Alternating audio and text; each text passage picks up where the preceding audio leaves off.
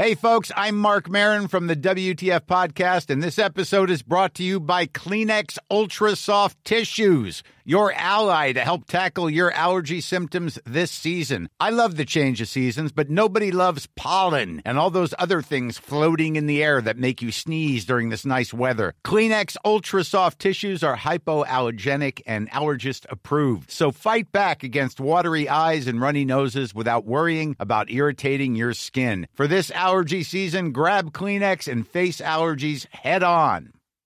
Since 2013, Bombas has donated over 100 million socks, underwear, and t shirts to those facing homelessness. If we counted those on air, this ad would last over 1,157 days. But if we counted the time it takes to make a donation possible, it would take just a few clicks. Because every time you make a purchase, Bombas donates an item to someone who needs it. Go to bombas.com slash ACAST and use code ACAST for 20% off your first purchase. That's bombas.com slash ACAST, code ACAST. Hey, it's Danny Pellegrino from Everything Iconic. Ready to upgrade your style game without blowing your budget? Check out Quince. They've got all the good stuff shirts and polos, activewear, and fine leather goods, all at 50 to 80% less than other high end brands. And the best part? They're all about safe, ethical, and responsible manufacturing. Get that luxury vibe without the luxury price tag. Hit up quince.com slash upgrade for free shipping and 365 day returns on your next order. That's quince.com slash upgrade.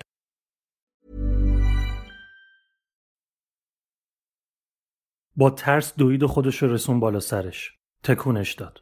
دوتا کشیده خوابون زیر گوشش رو داد زد بلند شو لعنتی الان که هممون بمیریم بدون اینکه از جاش تکون بخوره گفت ولم کن بذار بخوابم دید فایده نداره. بلند شد که برگرده سر جاش. اما قبلش رو به دو نفری که اون جلو بودن کرد و گفت سب کنیم فقط زنده برسیم. خودم جفتتون رو می‌کشم. سلام. این سیزدهمین آلبومه.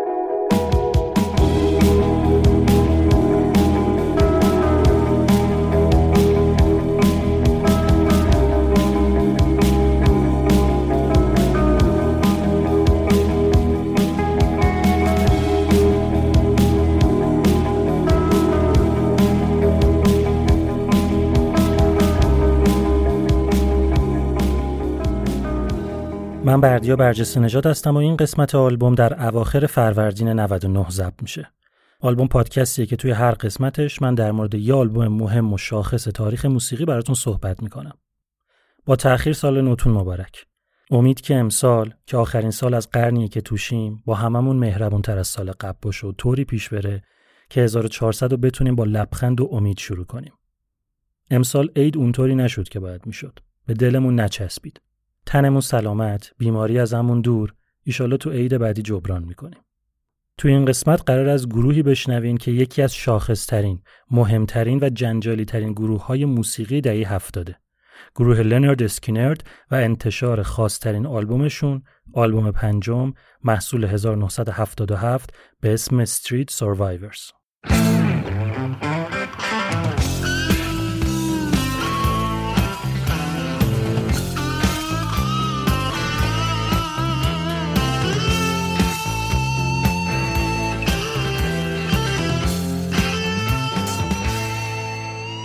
اواسط دهه 60 میلادی هومه فقیرنشین شهر جکسونویل یعنی معروفترین شهر جنوبی ترین ایالت آمریکا فلوریدا. قهرمان داستان ما یه پسر 16 ساله است به اسم رانی ونزنت یه پسر صورتگرد موطلایی گردن کلفت قد کوتاه سنگین وزن قلدر که وقتی مردم می‌خواستن توصیفش کنن می‌گفتن همون پسره که مثل شیر آتش نشانیه اخلاق درست حسابی نداشت. بیشتر وقتا عصبانی بود و دعوا را مینداخت نصف و نیمه مدرسه می‌رفت. دل به درس نمی‌داد. بیشتر وقتام به جای اینکه سر کلاس باشه یا توی انبار زایات ماشین داشت دعوا می‌کرد یا یواشکی رفته بود تو بار و آبجو می‌خورد.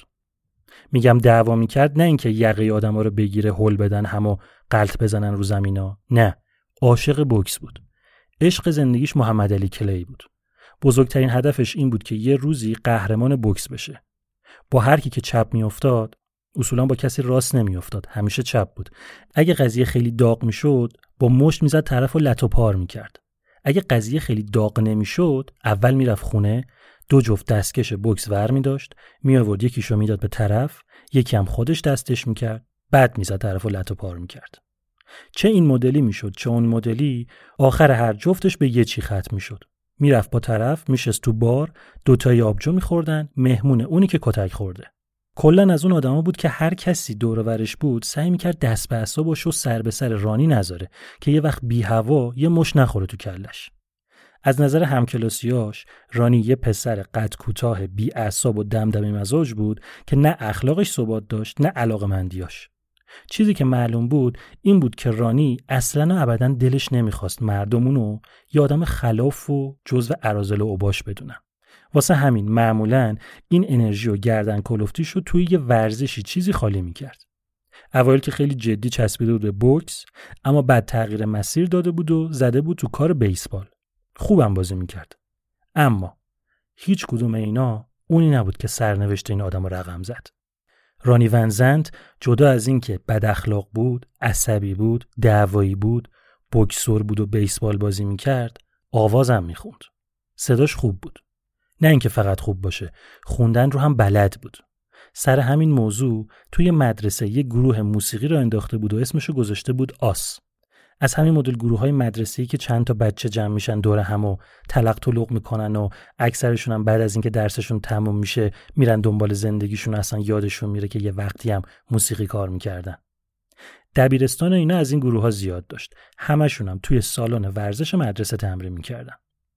یکی دیگه از این گروه ها یه گروهی بود که موسیقی instrumental یعنی بدون کلام کار می‌کرد. ژانرشون هم کانتری بود. اسمش بود You, Me and Him. بچه ها انگار همشون تو انتخاب اسم یکم بیمزه بودن. رئیس این یکی گروهه یه پسری بود به اسم گری راسینگتون. گری دو سال از رانی کوچیکتر بود. هم کلاسی نبودن اما همه میشناختن. گری هم بیسبال بازی می‌کرد اما تیمش با تیمی که رانی توش بود فرق داشت. رقیب بودن یه جورایی. گری مثل چی از رانی میترسید؟ یه سلام علیک دورادوری با هم داشتن اما کلا سعی می‌کرد خیلی دمپر رانی نشه. نظر گری در مورد رانی چی بود؟ اینکه این پسر خطرناک و بیعصابه که باید تا اونجا که میشه ازش فاصله گرفت. نظر رانی در مورد گری چی بود؟ اینکه این پسره بهترین گیتاریست مدرسه است. گروه رانی یعنی آس خیلی دوام نیورد و منحل شد. چند تاشون گفتن می‌خوام بچسبن به درس و مشق و موسیقی رو ول کردن. رانیمون چیکار کنه؟ گروه که دیگه نداشت تنهایی هم که نمی‌شد شاخکاشو تیز کرد که ببینه توی مدرسه کیو می‌تونه خف کنه که باهاش یه گروه جدید را بندازه. تا اینکه یه روز یه مسابقه بیسبال درون مدرسه ای بود بین دوتا تیمی که توی یکیش رانی ونزنت بود و تو اون یکی گری راسینگتون. توی تیمی که گری بازی می‌کرد یه پسر بچه دیگه هم بود که توی گروه یو می اند هیم با گری هم گروهی بود. درامز می‌زد. اسمش هم بود باب برنز. بازی شروع شد و وسط بازی یه جا رانی چنان توپ و محکم پرت کرد که صاف خورد تو کتف باب و پهن زمینش کرد. گری دوید سمت باب ببینه چی شده. رانی هم خودش رو رسوند. گری که اصلا حواسش نبود این همون رانیه که ازش میترسه برگشت گفت چت حیوان زدی بچه رو داغون کردی. رانی هم یه نگاه انداخت و گفت خب حالا نمارده که کلی بازی در میاری. بازی که تموم شد گری و باب نشسته بودن کنار زمین یواشکی آبجو میخوردن از موزیک حرف می‌زدن که دیدن از دور رانی داره میاد سمتشون. گری گفت خاک به سر شدم. حواسم نبود سرش داد زدم. النه که بیاد پشت روم کنه. باب گفت فکر نکنم. شاید می‌خواد بیاد از من معذرت بخواد. خدایش هنوز کتفم درد می‌کنه. رانی اومد و واسطا جلوشون نگذاشت نه برداشت بی مقدمه گفت شما همون گروهی که کانتری بدون کلام می‌زنین دیگه. این دوتا هاج و واج بدون اینکه حرفی بزنن کلشون رو تکون دادن که یعنی آره. رانی گفت خب دیگه از این خبران نیست. از این بعد من خواننده گروه شما. گری و باب می‌دونستن که رانی از اونا نیست که وقتی چیزی میگه کسی جرأت کنه بهش بگه نه. گفتن اوکی باشه اما چطوری آخه؟ یکی رانی گفت یکی گری گفت یکی باب گفت. بالا کردن پایین کردن. آخرش باب گفت آقا چه بحثی آخه؟ جمع کنین همین الان بریم خونه ما. همه چیزامون هم اونجاست. یه چی با هم بزنیم ببینیم چی ازمون در میاد. ستایی بلند شدن رفتن خونه بابینا رفتن تو پارکینگ با همون لباسای کثیف بیسبال واسطدن به ساز زدن. آهنگ معروف اون موقع گروه The Rolling Stones رو زدن. Time is on my side. و نتیجه افتضاح بود. اما مهم نبود. چیزی که اتفاق افتاده بود این بود که اینا فهمیدن می‌تونن با همدیگه تمرین کنن و به نتیجه برسن. بعد از این اجرای تمرینی سه نفره رفتن سراغ لری جان ستورم که بیسیست گروه یومی اند هیم بود و شدن چهار نفر و تمرینای جدی رو شروع کردن. رانی قبل از اینکه کسی بفهمه چی شد و چطور شد کنترل همه چی رو گرفت دستش و شد رهبر گروه. همین اول کاری رانی سه تا تصمیم مهم واسه گروه گرفت. اول اینکه گفت فقط گری برای گیتار کمه. یه گیتاریست دیگه هم می‌خوایم. گری گفت من یکی رو می‌شناسم. یه پسر است دوازده سالشه ولی کارش خوبه. رانی پرسید اسمش چیه؟ گفت الن کالینز. گفت نمیشناسمش. گفت واسه اینکه تو مدرسه ما نیست. بیسبال هم بازی نمی‌کنه. گفت حله همین الان پاشین بریم خفتش کنیم. پریدن تو ماشین رانی رانی یه ماستنگ داشت. رفتن دم خونه الن. الن داشت جلوی خونه دوچرخه سواری می‌کرد تفلی. حواستون هست دیگه دوازده سالشه فقط دید یه ماشین واسطاد اون جلو رانی با اون هیبت و اخم از توش پیاده شد. بچه از ترس کوبید رو پدال و فرار کرد. اون با دوچرخه در می‌رفت اینا با ماستنگ پشت سرش. دید فایده نداره. دوچرخه رو ول کرد دوید رفت تو جنگل.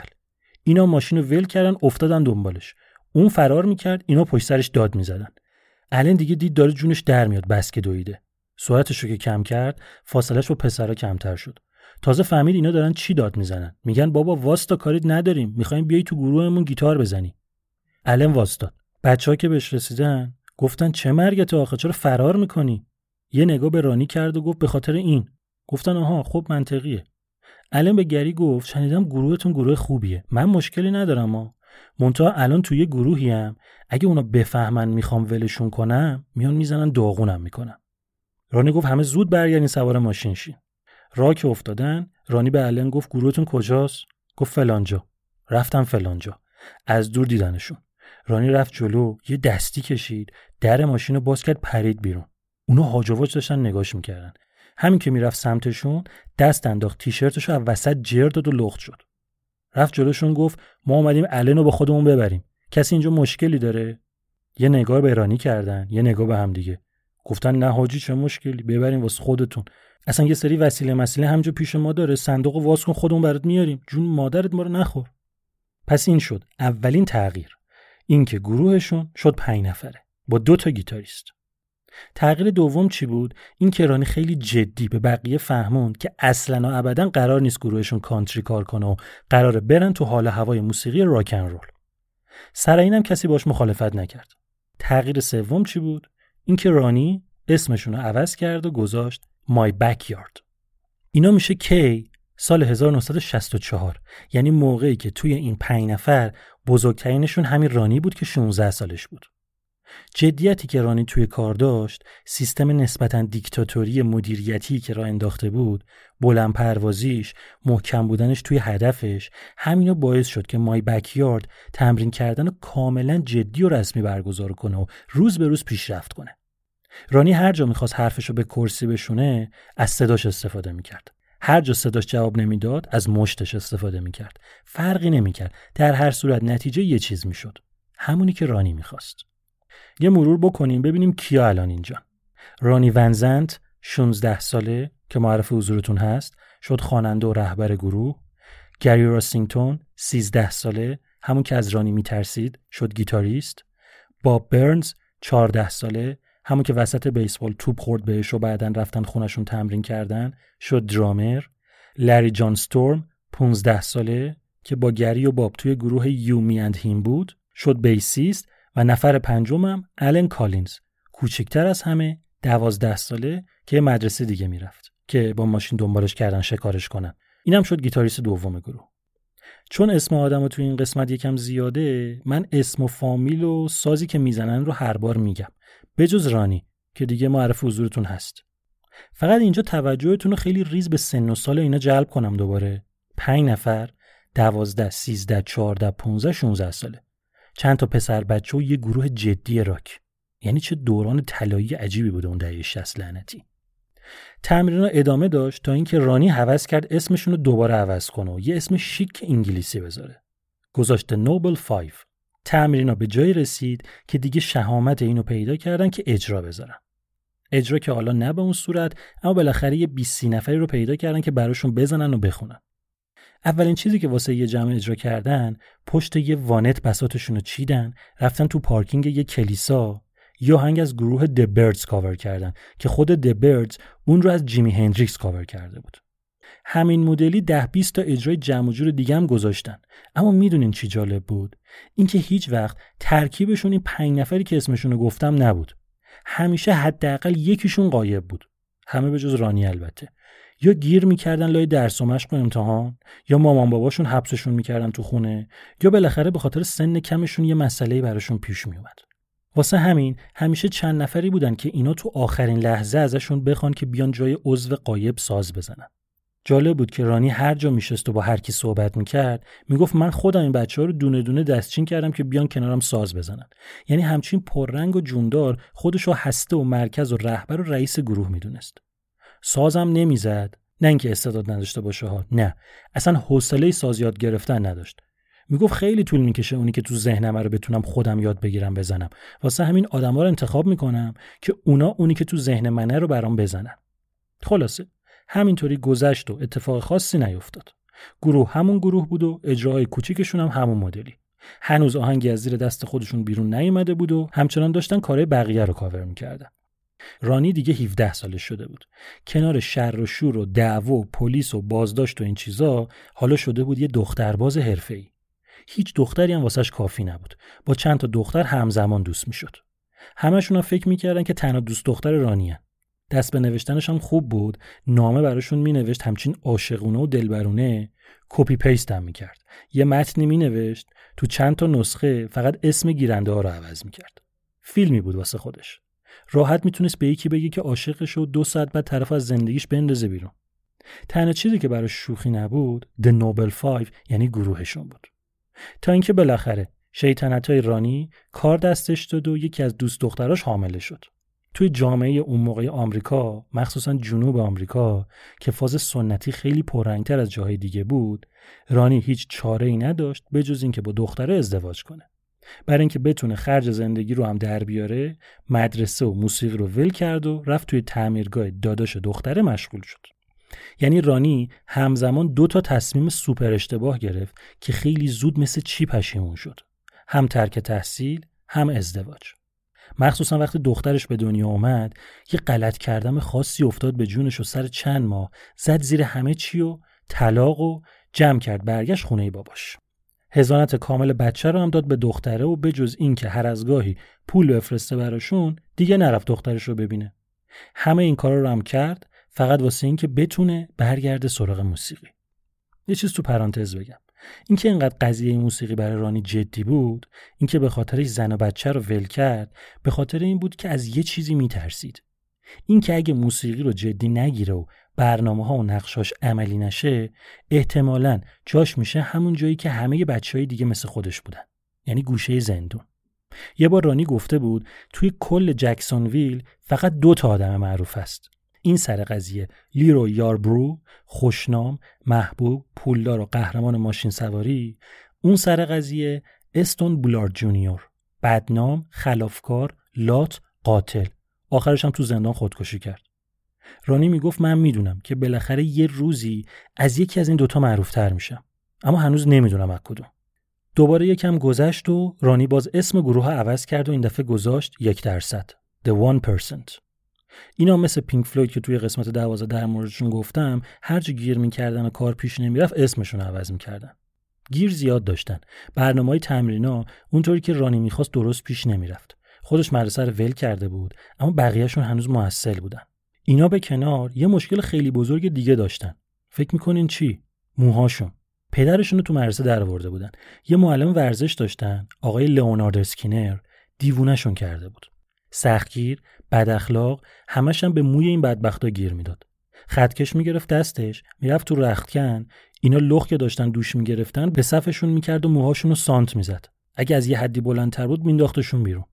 یه مدت اصلا اینا کلاه‌گیس میذاشتن سرشون که موی بلندشون رو زیرش قایم کنن. اما آقای اسکینر گول نمی‌خورد. می‌فهمید؟ باز مینداختشون بیرون.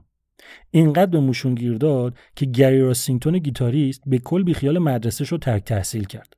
گفت اگه قرار باشه بین مدرسه و نگه داشتن موهام یکی رو انتخاب کنم قطعا موهام برام مهمتره.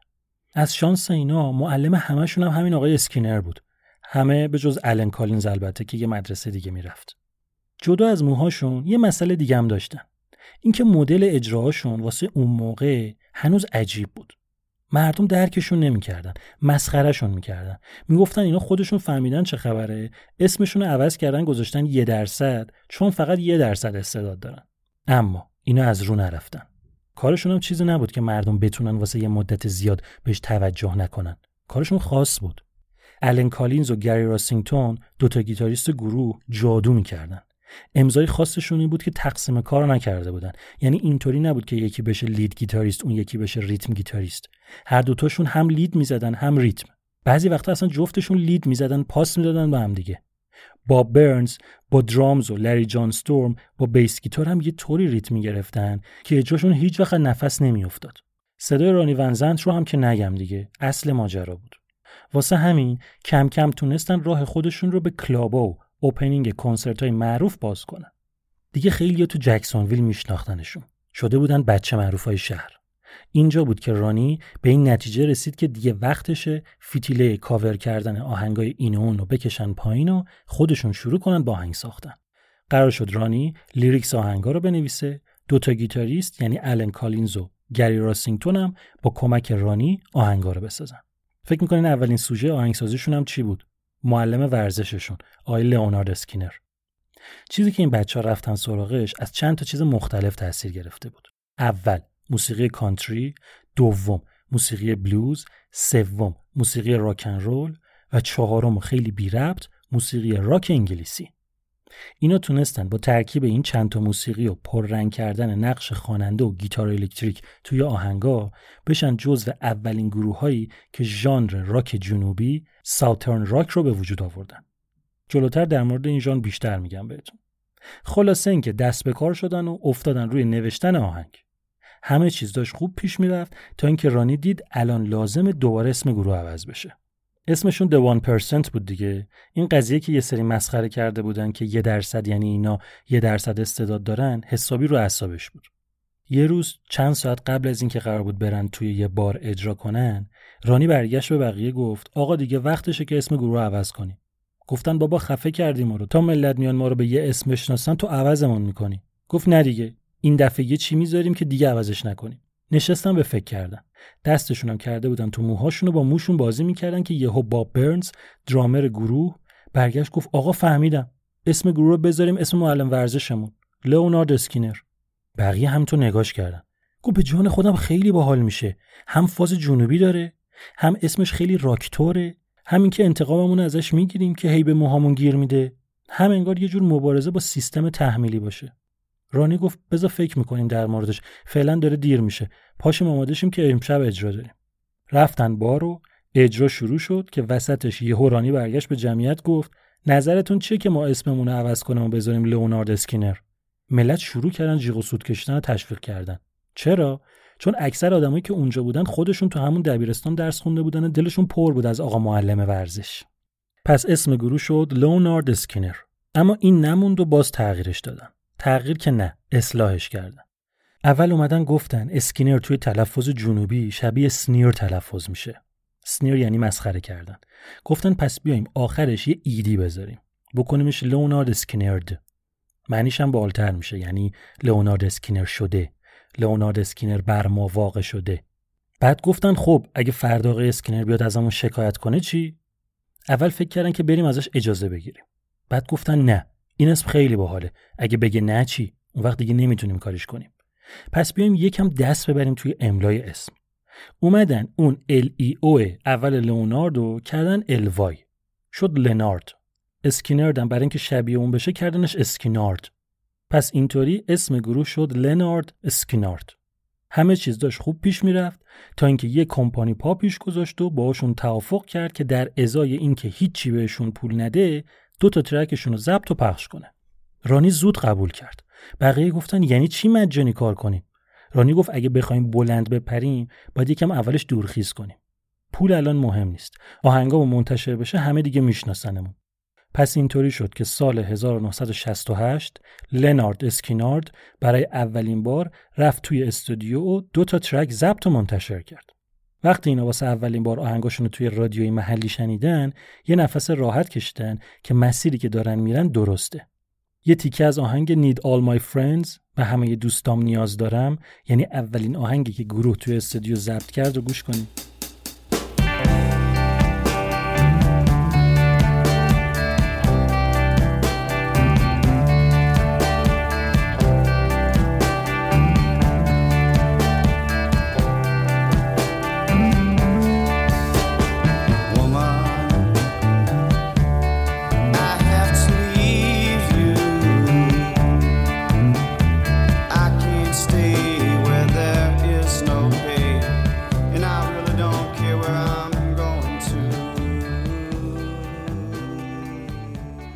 اوایل سال 1970 لنارد اسکینارد برای آخرین بار املای اسمش رو عوض کرد.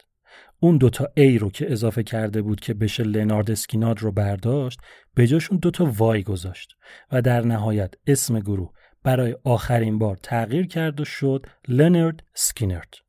حالا دیگه اسمشون از جکسونویل رفته بود به شهرهای اطراف و شده بودن بچه معروفای جنوب آمریکا. همه میشناختنشون. کنسرتاشون پرطرفدار و شلوغتر شده بود. اینجاشو می‌خوام یکم سریعتر بگم که تو زمان بریم جلو و برسیم به چیزای مهمتر. سال 1971 لری جانستروم یعنی bassist گروه از لنرد اسکینرد رفت و به جاش یه bassist جدید اومد که به اسمش کاری نداریم. یکم بعد باب برنز درامر رفت و به جاش یه درامر جدید اومد که به اسم این یکی هم کار نداریم. یه سال بعد هر دو نفری که تازه اومده بودن و به اسمشون کار نداشتیم هوس کردن. خودشون یه گروه جدید را بندازن و از لنرد اسکینرد جدا شدن. اینجا بود که باب برنز که قبلا رفته بود برگشت و دوباره شد درامر گروه. یه bassist جدیدم اومد به اسم لئون ویلکسون. اما ماجرا اینجا تمام نشد.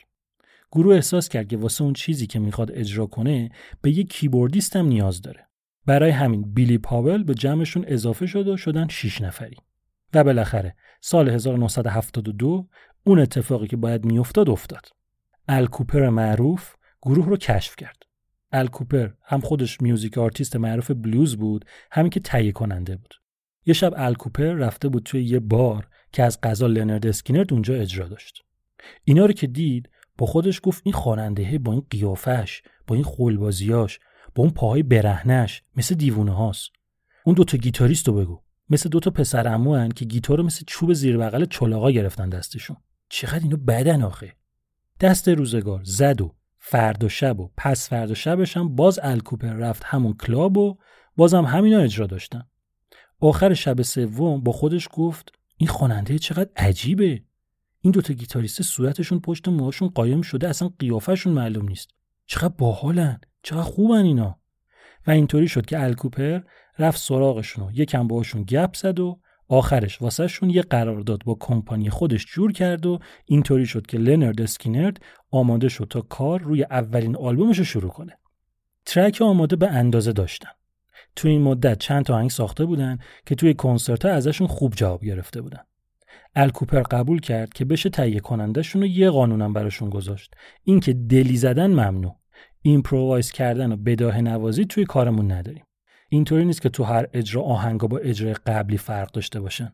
تک تک چیزی که قرار بزنین رو باید از روی چیزی بزنین که قبلا نوشتین.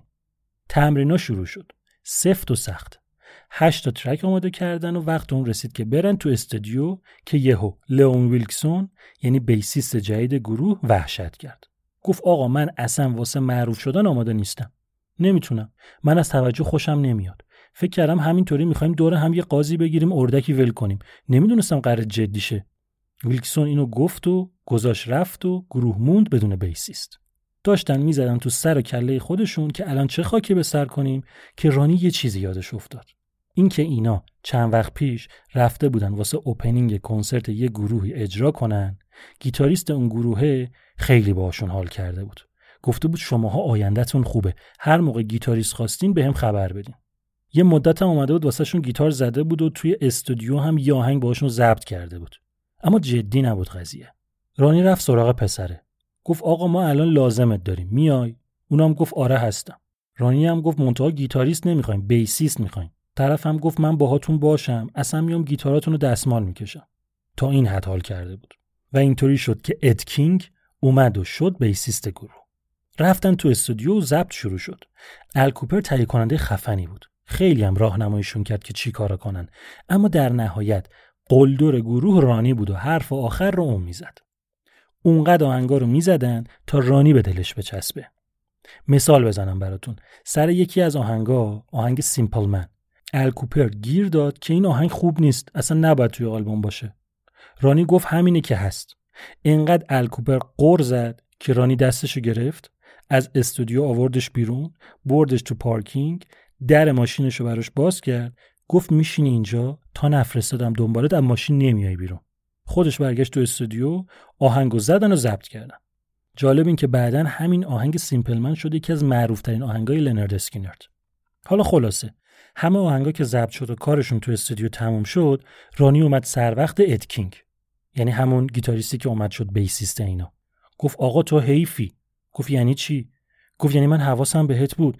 درسته واسه آلبوم bass زدی اما گیتار دستت می‌گیری جادو می‌کنی. اد کینگ گفت الان یعنی منو داری میندازی بیرون؟ رانی گفت نه بابا میگم تو بشو گیتاریستمون. اد کینگ گفت الان دو تا گیتاریست دارین که جا نیس واسه من. رانی گفت میشیم سه تا گیتاریست. چند تا گروه سراغ داری اصلا سه نفر گیتار بزنن؟ خیلی هم خفن میشه. کینگ گفت بیسیست رو چیکار می‌کنی پس؟ گفت اونش با من حلش می‌کنم رانی چیکار کرد؟ بلند شد رفت پیش لئون ویلکسون. یعنی همون بیسیستی که از شهرت ترسید و گذاشت رفت. گفت حاجی تو فاز چیه؟ این نو نوربازی چیه خود در میاری؟ لئون گفت من خوشم نمیاد مردم منو بشناسن. یکی این گفت یکی اون گفت تا بالاخره رانی به شیوه خاص خودش تو این مایه ها که بلند میشم یکی میخوابونم زیر گوشت صدای bass guitar بدی لئونو قانع کرد که برگرده به گروه و اینطوری شد که لنرد اسکینرد شد هفت نفره. با سه تا گیتاریست که بعدها معروف شدن به ارتش سه گیتاری. three guitar army بس که خفن بودن یه چیز جالب بگم. موقعی که لئون ویلکسون برگشت اینا همه track های آلبوم اول ضبط کرده بودن. تنها کاری که مونده بود این بود که واستن کنار هم یه عکس بگیرن واسه طرح روی جلد. تو این عکس لئون ویلکسون که اصلا ساز نزده واسه این آلبوم هم هست. و در نهایت اول آلبوم لنرد اسکینرد با اسم عجیب لنرد اسکینرد تلفظ می شود Pronounced لنرد اسکینرد. August 1973 با ژانر راک جنوبی منتشر شد. از اسم آلبوم معلومه که خیلیا نمی‌دونستن اینا رو باید چطوری تلفظ کنن.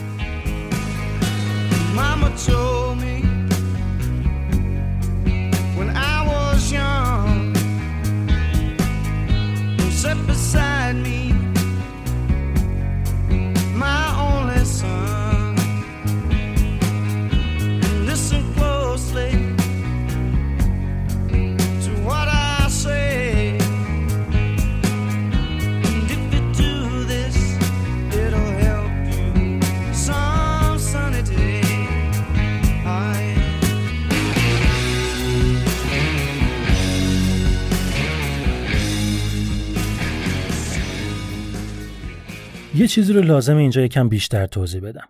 اینکه ژانر راک جنوبی، ساوترن راک چی هست اصلا؟ موسیقی راک جنوبی حاصل ازدواج موسیقی راکن رول با موسیقی کانتریه که خطبه عقدشون و موسیقی بلوز خونده. یعنی راک جنوبی باباش میشه راکن رول، مامانش میشه کانتری.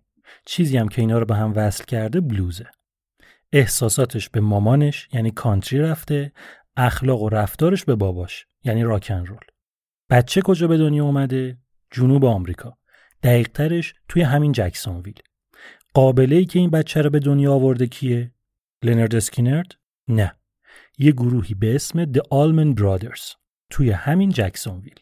لنرد اسکینرد یه جورایی اصلا از همین گروه The Allman Brothers الهام گرفت و خیلی بهشون ارادت داشت. فرقشون چی بود؟ این که لنارد اسکینرد توجه اصلیش رو گذاشته بود روی lyrics و این وسط از موسیقی راک انگلیسی هم تاثیر گرفته بود.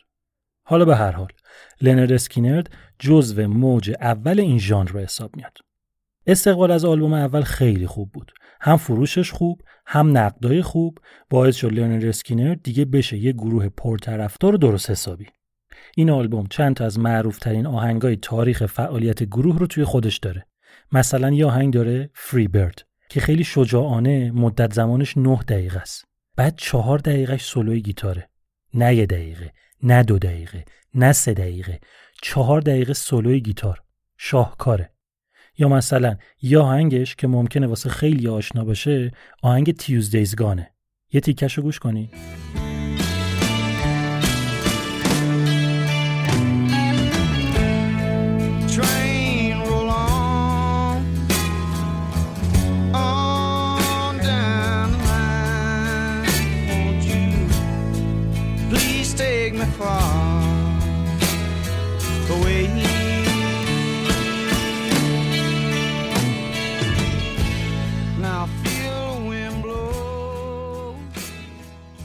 چرا این آهنگ آشناس؟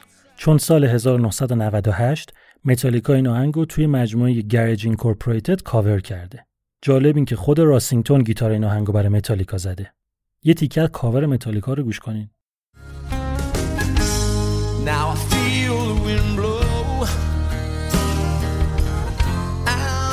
outside my.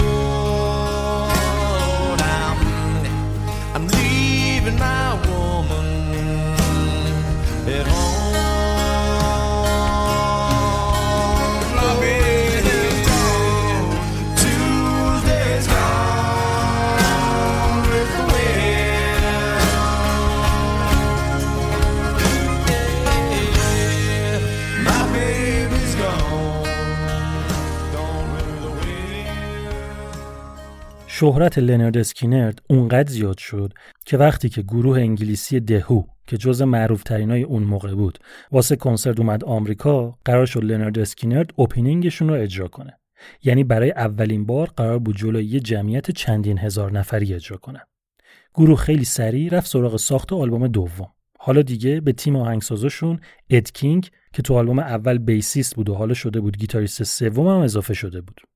به فاصله فقط 8 ماه از آلبوم اول دومین آلبوم لنارد اسکینرد به اسم کمک دوم Second Helping اپریل 1974 به تهیه کنندگی همون الکوپر منتشر شد.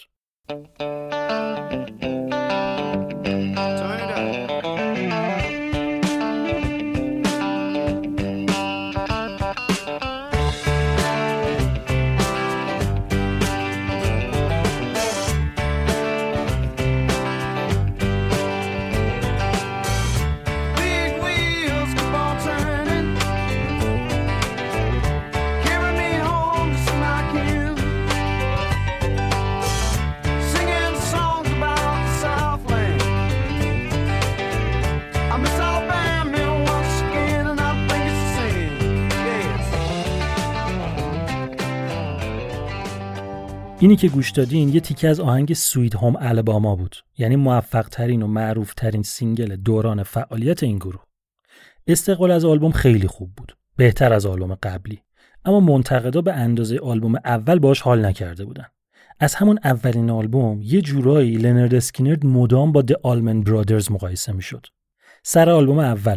می‌گفتن که لنرد اسکینرد تونسته با اولین آلبومش به اندازه د آلمن برادرز خوب باشه. اما واسه آلبوم دوم می‌گفتن لنرد اسکینرد نتونسته به خوبی د آلمن برادرز باشه. اینا حالا مهم نیست. چیزی که مهمه اینه که دیگه شهرت لنرد اسکینرد که سر آلبوم اول از جنوب آمریکا رد شد و کل آمریکا رو گرفت سر آلبوم دوم مرزها رو رد کرد و جهانی شد. کنسرت های بزرگتر طرفدارای بیشتر شهرت و پول بیشتر. اما یه اما داریم اینجا. گروه به یه چیز دیگه معروف شده بود. به مصرف عجیب و غریب الکل و مواد. به دعوا پشت دعوا. به کتککاری. به مست کردن و دیوونه بازی در آوردن یعنی واقعا به اندازه کنسرت هایی که اجرا کرده بودن کنسرت کنسل شده داشتن. کنسل چرا؟ واسه حال خراب بعد از زیاده روی تو مواد. واسه دعوا و کتککاری اعضای گروه با هم. واسه دعوا کتککاری اعضای گروه با آدمای دیگه. واسه بازداشت شدن سر دعواشون واسه مست کردن بیش از حد. شورشو در آورده بودن. از همشون هم بدتر خود رانی بود. شما تصور کن یه بار رانی چنان با مشت کوبی تو صورت گری راسینگتون گیتاریست گروه که دو تا دندون جلوش خورد شد. یا یه بار مست کرده بود با بیلی پاول دعوا شده بود با بطری شکسته ویسکی زده بود دست بنده خدا رو جر داده بود. فکر نکنیم بقیه فرشته بودن نه نه بقیه هم همین اندازه وحشی بودن. این وسط ولی یکی حالش بد بود. با برنز درامر. همون که وقتی بچه بودن رانی با توپ بیسبال زده بودش. افسردگی گرفته بود شدید. اونقدر حالش بد بود که نتونست ادامه بده و وسط تور اروپا خدافزی کرد و از گروه رفت. گروه خیلی سریع یه درامر جدید آورد به اسم آرتیموس پایل. همزمان با تور گذاشتن کار روی آلبوم سوم هم شروع شد. مغرور کله ها بالا گردن ها کلفت بطری تو یه دست مواد تو اون یکی دست آهنگا رو همونطوری با همون ترکیب ساختن. lyrics ها رو رانی نوشت آهنگا رو سه تا گیتاریست راسینگتون و کالینز و کینگ ساختن. رفتن تو استودیو فقط دو هفته وقت گذاشتن و همشون رو ضبط کردن. ال کوپر که سر این آلبوم هم تهیه کنندشون بود خیلی شاکی شد. که این چه فازیه که سر تای قضیه رو اینطوری هم آوردین؟ کی فقط تو دو هفته کل آلبوم رو ضبط می‌کنه؟ اینقدر ناراحت شد که قبل از اینکه کار آلبوم تموم بشه استفاده داد و ازشون جدا شد. هرچی بود. سومین آلبوم لنرد اسکینرد به اسم چیز خاصی نیست Nothing Fancy مارچ 1975 منتشر شد.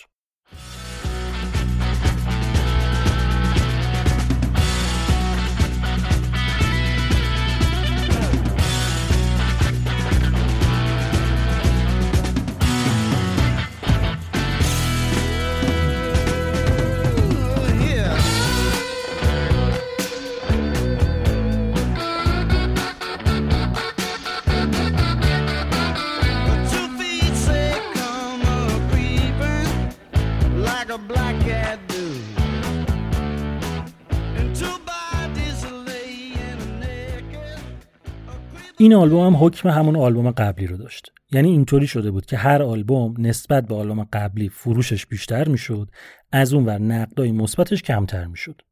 نه اینکه آهنگ خوب نباشه ها اتفاقا برعکس قشنگ دستشون اومده بود چی کار باید بکنن. اما کاراشون دعواشون که تمامی نداشت و الکل و مواد که انگار ازش سیر نمی‌شدن هی واسه مردم معروفترشون می‌کرد واسه منتقدا منفورتر. یه چیز بامزه بگم. آقای لئونارد اسکینر معلم ورزش مدرسه رو یادتونه؟ موقعی که اینا داشتن روی این آلبوم کار می‌کردن کلی باش رفیق شدن. طرف خیلی حال کرده بود. سر این گروه خودش هم شده بود بچه معروف جکسونویل.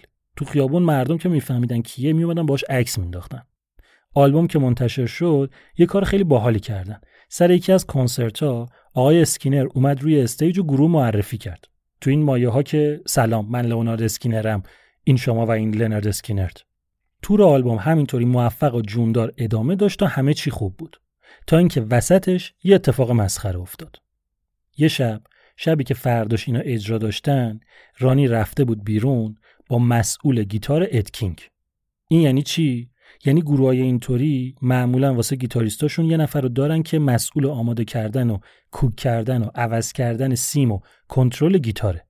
به نظر مسخره میاد. اما خب همچین کسی هست که خود گیتاریست وقتش رو صرف این کارا نکنه و لازم نباشه حواسش به این چیزا باشه.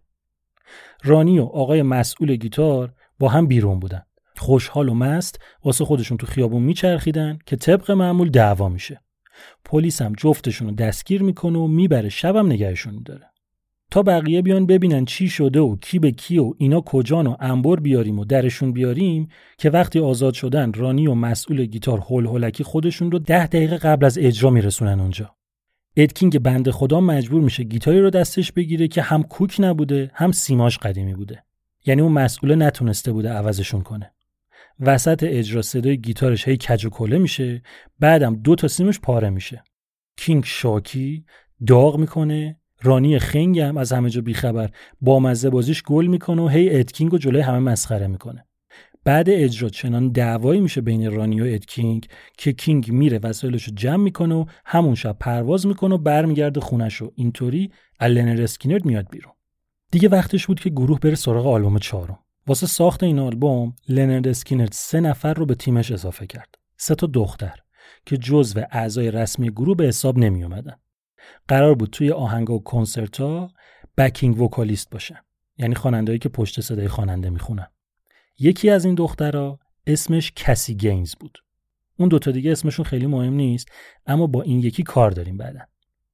خلاصه آهنگا رو ردیف کردن و فوریه 1976 چهارمین آلبوم لنارد اسکینرد به اسم گلوله هام رو پس بده Gimme Back My Bullets منتشر شد.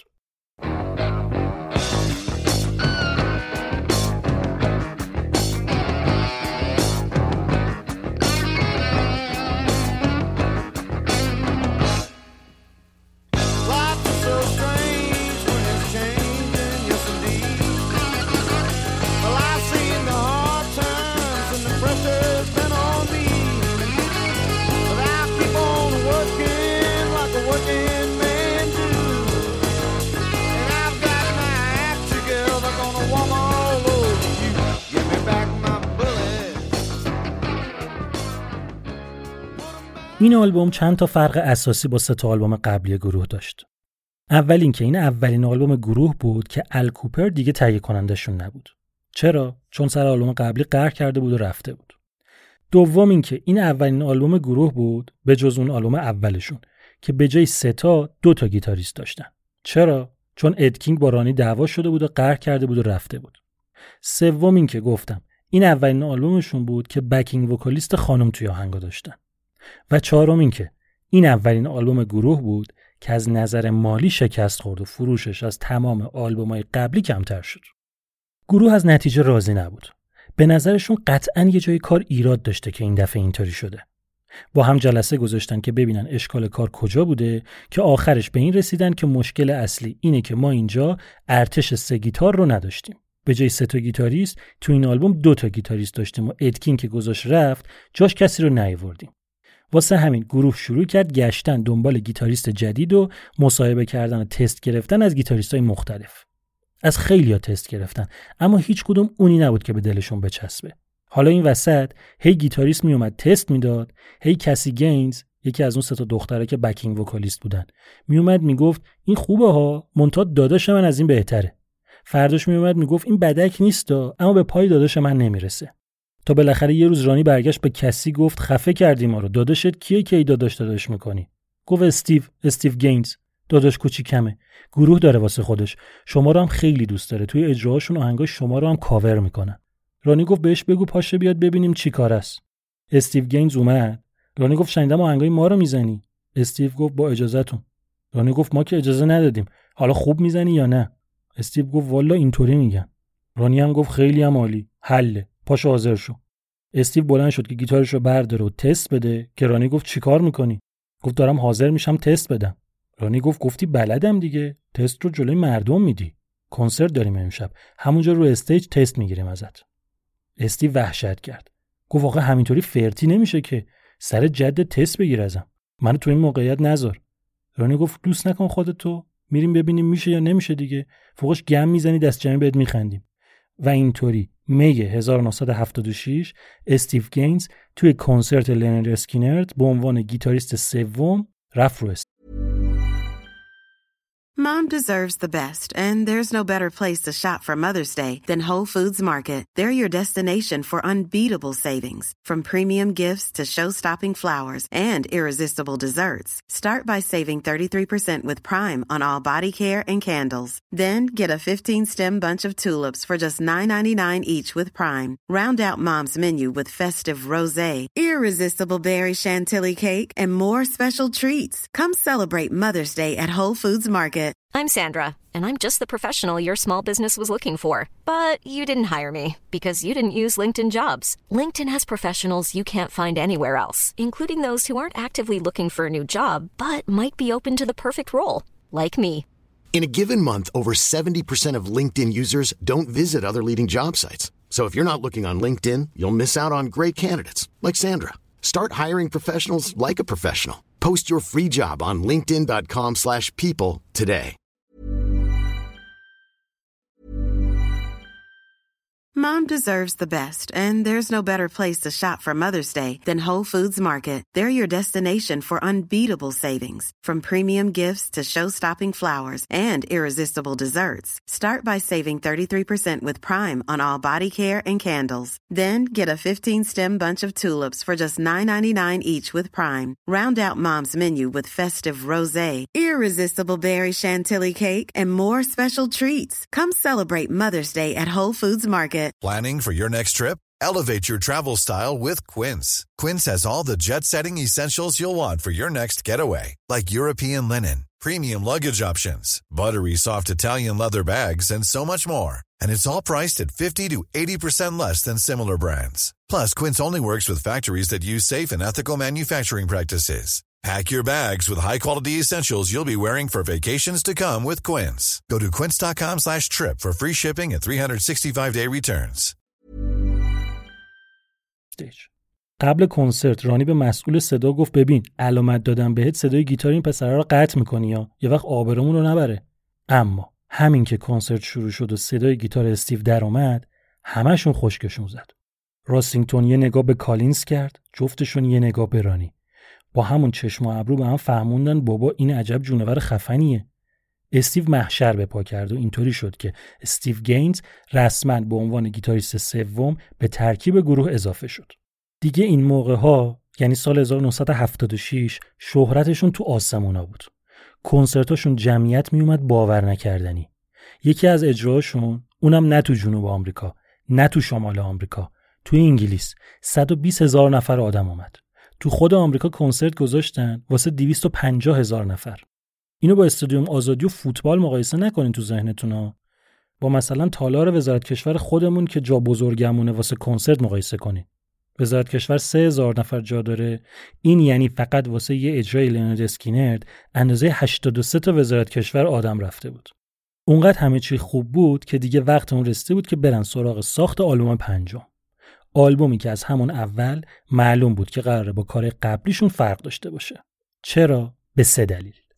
اول اینکه استیو گینز یعنی گیتاریست جدیدشون حسابی خودشو تو دل همه جا کرده بود. عالی بود کارش. تا حدی که رانی نه یه بار نه دو بار چند بار توی مصاحبه های مختلف گفته بود که بالاخره یه روزی می‌رسه که توی لنرد اسکینرد همه ما میریم زیر سایه خفن بودن استیو. جالب اینه که مثل بقیهشون هم نبود. نه به اون صورت مواد مصرف می‌کرد نه تو مشروب زیاده روی می‌کرد نه اصلا اهل دعوا بود. سر اجرا sharp sharp بود. واسه همین به نظر میومد که توی آلبوم جدید قرار نقش استیو خیلی پررنگ باشه. دلیل دوم این بود که این رانی دیگه اون رانی سابق نبود. یادتونه که ازدواج کرده بود و جدا شده بود و دخترش رو ول کرده بود. سال 1972 یعنی یه سال قبل از اینکه آلبوم اولشون بیاد رانی واسه بار دوم ازدواج کرد. حالا توی همین سال 1976 یعنی چهار سال بعد از ازدواجش دوباره صاحب یه دختر شده بود. اما این دفعه دیگه اوضاع فرق می‌کرد. رانی شده بود مرد خانواده. به خاطر تولد دخترش با خودش قرار گذاشت که رویه زندگیشو عوض کنه. جدا از اون صداش دیگه خراب شده بود. سیگار و الکل و کوکائین اونقدر مصرف کرده بود که خون سرفه می‌کرد. همین مسئله باعث شده بود که چند تا از کنسرتاشون به خاطر حال رانی کنسل بشه. حالا که بچه دار شده بود تصمیم گرفته بود که یه تغییر اساسی توی خودش بده. پس سر اینم به نظر میومد که ممکنه این ماجرا روی لیریکسی که رانی می‌نویسه تاثیر بذاره. دلیل سوم چی بود؟ اینکه آلبوم چهارم شکست خورده بود و به نظر میومد لنرد اسکینرد برای جبرانش برنامه‌های دیگه ای داشته باشه. خب جلسه گذاشتن که واسه آلبوم جدید چه کنیم چه نکنیم؟ ایده آوردن وسط. استیو گینز نظرش خوب بود. رانی هم می‌دونست چه می‌خواست. راسینگتون چند تا چیز از قبل ساخته بود گذاشت وسط. استیو گینز هم یه چند تا ایده از قبل از اینکه بیاد توی گروه داشت که اونا هم گذاشت رو میز. این وسط نماینده کمپانی برگشت یه چیزی گفت. برگشت گفت شما باید تو این آلبوم چند تا hit single داشته باشین. رانی گفت hit single چیه دیگه؟ گفت یعنی یه آهنگ پاپ همه پسند که سه دقیقه بیشتر نباشه. رانی گفت ما فازمون اینطوری نیست. طرف گفت فازت مهم نیست. مهم اینه که تو دو سه تا آهنگ مردم پسند تو بساطت باشه که مردم به بهونه اونا بیان آلبوم بخرن سر بقیه آهنگا هر کاری دلت خواست بکن. پس کار روی آلبوم شروع شد و آهنگا رو ساختن و رفتن تو استودیو. دو بار هم رفتن. یعنی دو بار کل آلبوم به فاصله پنج ماه ضبط کردن که یه فرقایی با هم داشتن. یکم هم کار بیشتر از حد معمول طول کشید. چون کالینز و راسینگتون یعنی دوتا گیتاریست قدیمی گروه یه شب مست و چت بودن که با ماشین تصادف می‌کنن در حد انفجار. میکوبن به یه درخت. واسه همین یه سری از کنسرتاشون کنسل میشه و ساخت آلبوم به تاخیر میفته و در نهایت پنجمین آلبوم لنرد اسکینرد به اسم بازماندگان خیابان Street Survivors 17 اکتبر 1977 منتشر شد.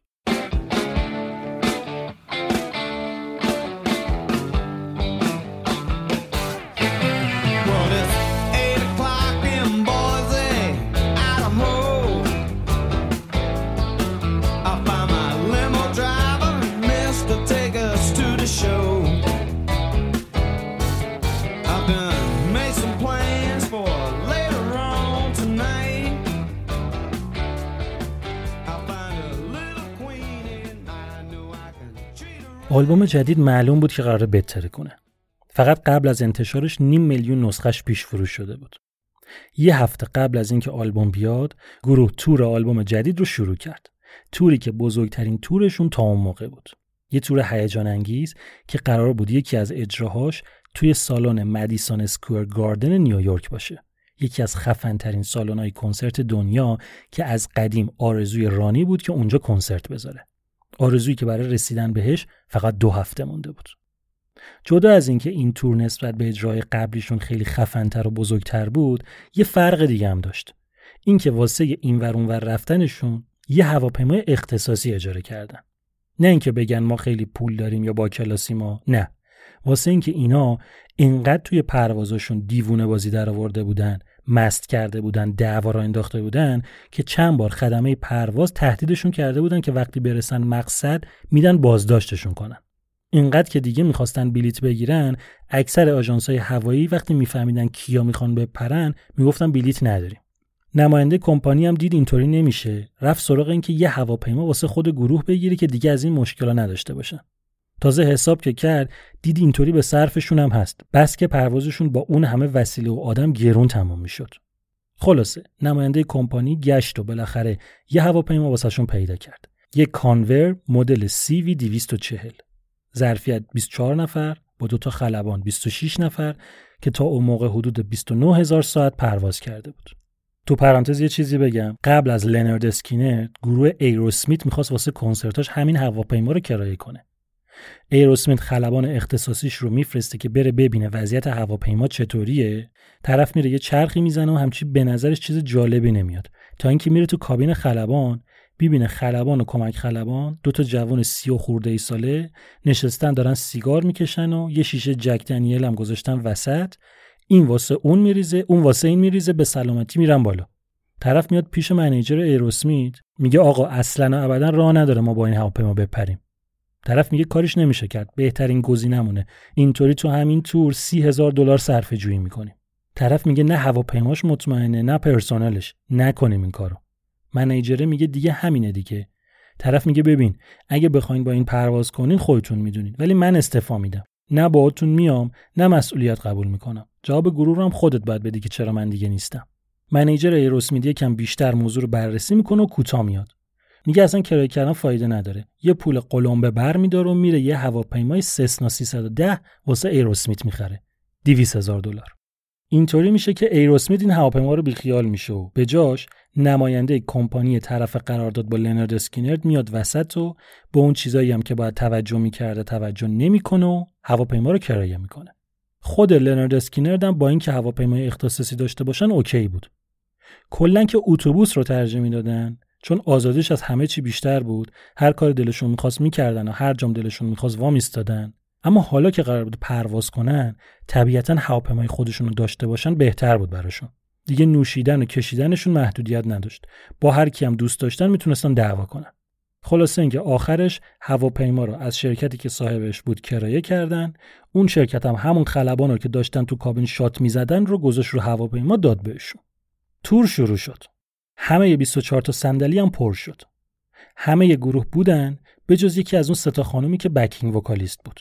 کسی گینز نه یکی دیگه از دخترها اونقدر تو الکل و مواد زیاده روی کرده بود که کله پا شده بود و قرار بود بمونه خونه یکم به خودش برسه و بعدا خودش رو برسونه به گروه.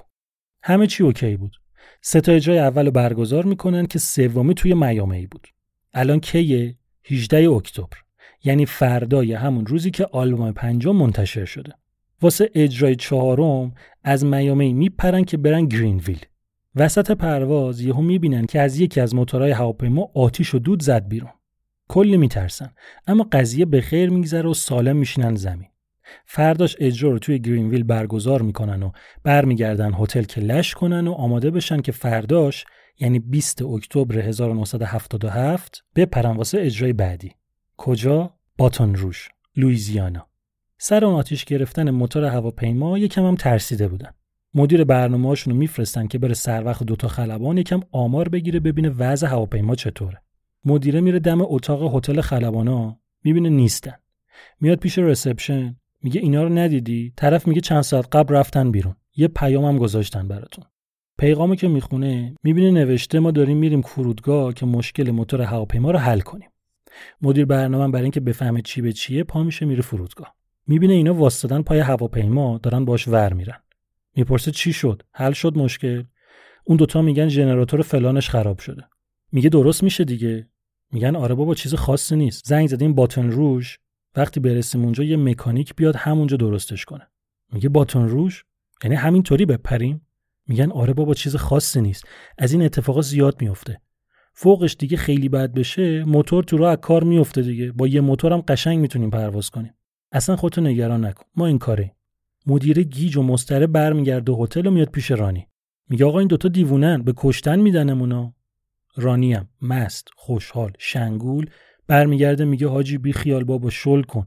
هر موقع که قرار باشه بمیری میمیری دیگه. استرس نده به خودت. حالا اینو اینجا داشته باشین. از اونور اون دختره بود که مریض شده بود و با گروه نرفته بود و قرار بود بعدا بهشون ملحق بشه. زنگ می‌زنه هتل. میگه با لنرد اسکینرد کار دارم. میگن اینا توی بارن. میگه وصل کنین به بار. الن کالینز گیتاریست گوشی رو برمیداره. دختره لرزون و ترسون میگه آقا من خواب بودم. کابوس دیدم که هواپیماتون سقوط کرده. نپرین باهاش.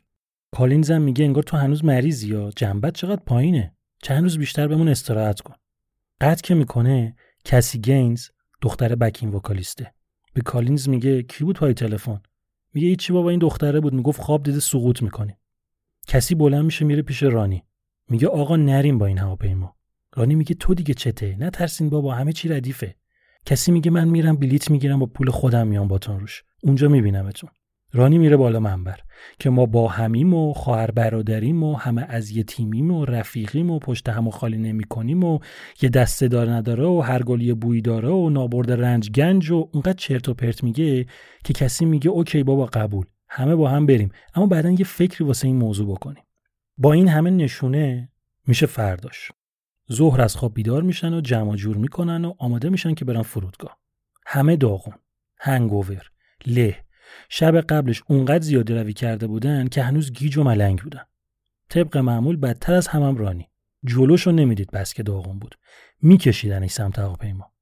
هفت نفر عضو گروه دو تا دختر بکینگ وکالیست مسئول نور مهندس صدا مدیر برنامه دستیار مدیر برنامه بادیگارد یه نفر فیلمساز که داشت ازشون یه مستند میساخت با چند نفرم تیم فنی.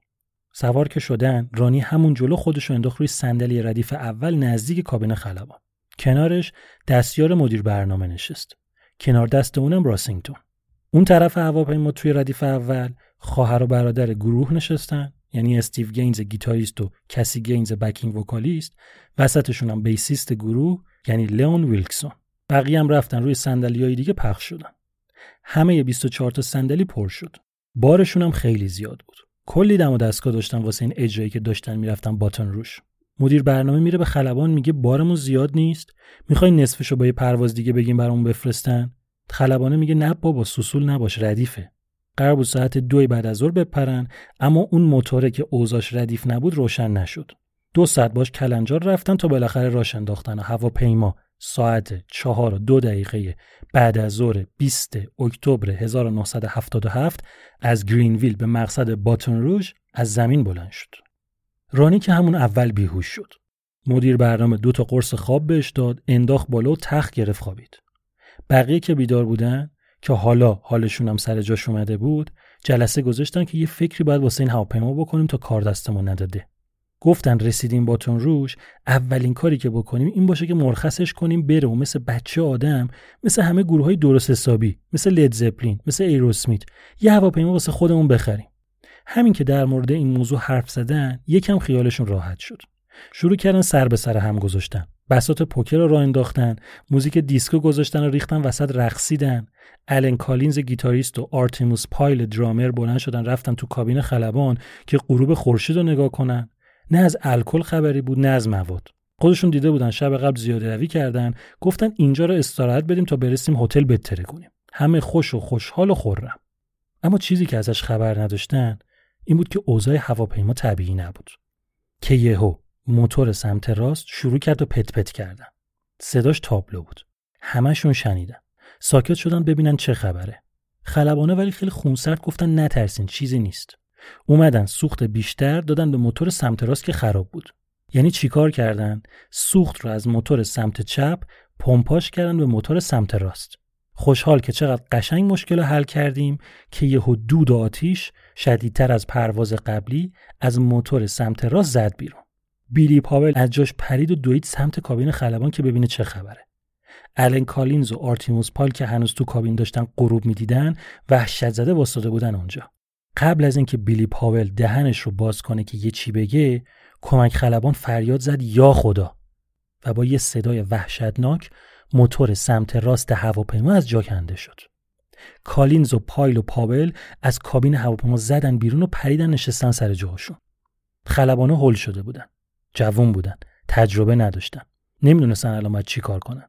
ساعت 6 و 39 دقیقه بعد از ظهر خلبان تماس گرفت و مرکز کنترل هیوستون و گفت می‌خواد ارتفاع رو از 12 هزار پا بیاره به 6 هزار پا. سه دقیقه بعد کمک خلبان و مرکز کنترل گفت ما باید سریع خودمون رو به نزدیکترین فرودگاه برسونیم. مرکز کنترل گفت اتفاقی افتاده؟ کمک خلبان گفت بله موتور آسیب دیده سوختمون هم کمه. نزدیکترین مسیر به فرودگاه مکام رو بهمون بگین. مکام از شهرهای میسیسیپیه.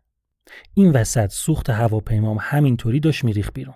هنوز داشت از سمت چپ پمپاژ می‌شد سمت راست و موتور که کنده شده بود داشت پخش می‌شد تو هوا. درجه سوختم از کار افتاده بود نمی‌تونستن بفهمن الان باک تو چه وضعیه. یکم بعد دوباره کمک خلبان تماس گرفت و مرکز کنترل. گفت ما به مکام نمی‌رسیم. تا جایی که بتونیم نزدیک میشیم و فرود اضطراری می‌کنیم. سوخت همینطور داشت خالی می‌شد تا اینکه کامل تمام شد. رفت رو سوخت اضطراری. اونم تمام شد و موتور سمت چپ هم از کار افتاد. ساعت 6 و 45 دقیقه کمک خلبان تماس گرفت و مرکز کنترل و گفت مرکز ما سوختمون تمام شده. مرکز هیوستون با تعجب گفت دوباره تکرار کنین سوختتون تمام شده؟ تعجبش به خاطر این بودش که فاصله ای که اینا داشتن پرواز می‌کردن خیلی کمتر از اون بودش که یه باک هواپیما بخواد خالی بشه. کمک خلبان گفت اینطوری به نظر میاد. نمی‌تونست تو اون موقعیت شرایط رو توضیح بده نه اینکه درجه سوخت کار می‌کرد که بتونه مطمئن جواب بده مرکز کنترل گفت ارتفاعتون الان چقدره کمک خلبان گفت 4500 پا و این آخرین پیامی بود که اونایی که رو زمین بودن از هواپیما شنیدن. کمک خلبان از جاش بلند شد و اومد پیش مسافرها و گفت سوختمون تمام شده. کمربندتون رو ببندین. خم بشین و سرتون رو بذارین بین پاهاتون و با دستاتون سرتون رو پشت بگیرین. مسافرها چنان ترسیده بودن که چند ثانیه طول کشید اختار کمک خلبان به مغزشون برسه. یهو همه پریدن سر جاشون و کمربندشون رو بستن.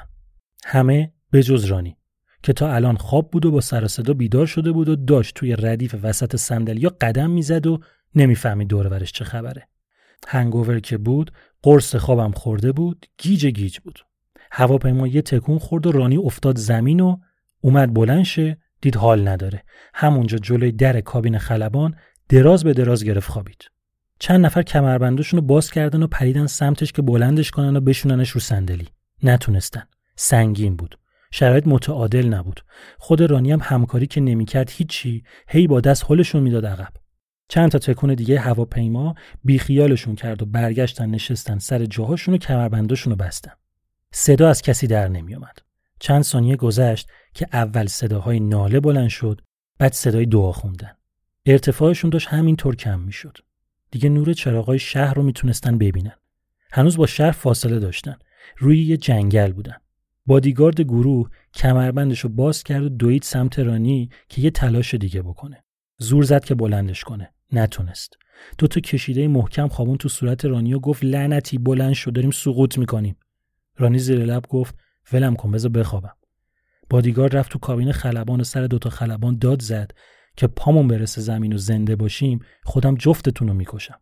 برگشت دوباره نشست سر جاش. ارتفاع دیگه اونقدر کم شده بود که از پنجره می‌شد درختای جنگل واضح دید. زمزمه هاشون موقعی تبدیل و فریاد شد که صدای برخورد شاخه های درختها با هواپیما رو شنیدن. هواپیما نتونست راه خودش از بین درختها باز کنه.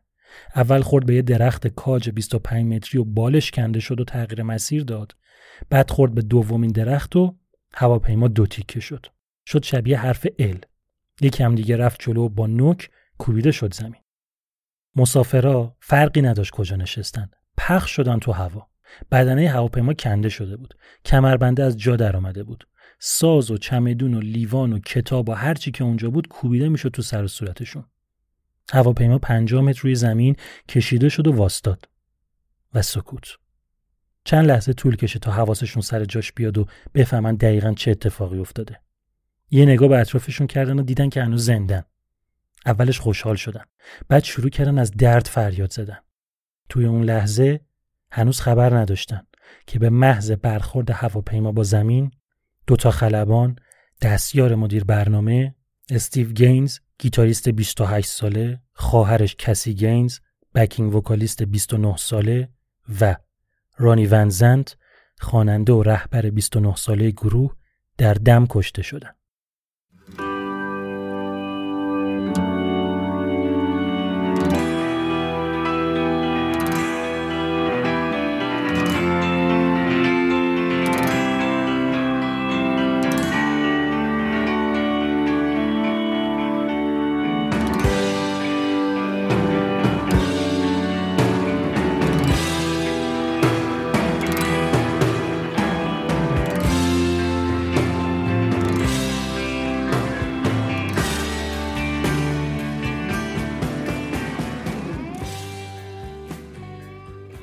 آرتیموس پایل درامر که ته هواپیما نشسته بود کمتر از بقیه مصدوم شده بود. خودش از هواپیما کشید بیرون و رسوند به اولین جا و پلیس رو خبر کرد.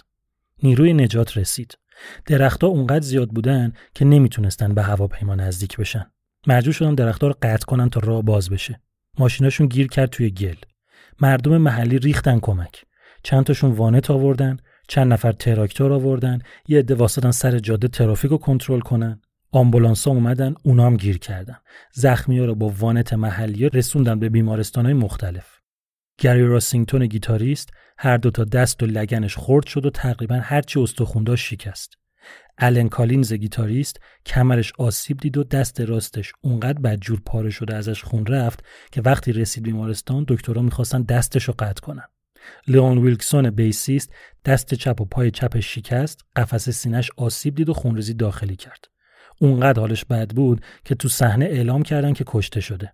ولی چند دقیقه بعدش یکی از پرسنل اورژانس فهمید که هنوز قلبش داره می‌زنه. موقعی که رسوندنش بیمارستان روی تخت عمل دو بار قلبش واستاد و به زحمت برش گردوندن. بیلی پاول keyboardist زانوی چپش شکست دماغش کنده شد و صورتش داغون شد. آرتیموس پایل درامر چون عقب هواپیما نشسته بود کمتر از بقیه آسیب دید. همون که رفت کمک خبر کرد. دنده شکست و چند جای بدنش زخمی شد. بقیه کسایی هم که ته هواپیما بودن اونام درب و داغون شدن. رانی ونزنت، ستیو گینز، کسی گینز، دستیار مدیر برنامه و دو تا خلبانم شش نفر تلفات جانی این سقوط بودن. غم و اندوه دنیای موسیقی را گرفت. سر این اتفاق اتفاقی که فقط سه روز بعد از انتشار آلبوم پنجم گروه افتاده بود فروش آلبوم رشد عجیبی کرد موقعی که آلبوم منتشر شد طرح روی جلد هفت نفر عضو گروه نشون می‌داد که کنار هم توی یه خیابون واسطادن و اطرافشون رو آتیش گرفته. دیدن این عکس واسه خیلی دردناک بود. حتی شایعه کرده بودن که توی این عکس آتیش به رانی و استیو نزدیکتره واسه همین این دو نفر کشته شدن. این قضیه بیشتر از همه خانواده گینز و ونزنت رو غمگین کرده بود و واسه همین از کمپانی خواستن که طرح روی جلد رو عوض کنه. صفحه هایی که هنوز توی مغازه بودن رو جمع کردن و جلدشون رو عوض کردن. توی کاور جدید هفت نفر عضو گروه رو می‌بینیم که همون لباس های کاور قبلی تنشونه اما توی زمینه سیاه و تاریک واستادن روحشون شاد و هنرشون جاودان. دردناکه. شنیدن همچین سرنوشتی برای 6 تا آرتیست آمریکایی که 43 سال پیش به خاطر خطای انسانی هواپیماشون سقوط کرده واقعا غم انگیزه می‌دونم که الان ناراحت شدیم. چه داغی نشست به دلمون. نه برای این 6 نفر برای اون 176 نفر. نه واسه 43 سال پیش واسه همین سه ماه پیش. نه واسه مردم اون سر دنیا واسه عزیزای خودمون که اونام هواپیماشون سقوط کرد. به خاطر خطای انسانی که خطاش خیلی با این خطا فرق داشت. روح مسافرها و خدمه پرواز شماره 752 اوکراین شاد و یاد و خاطرشون جاودان.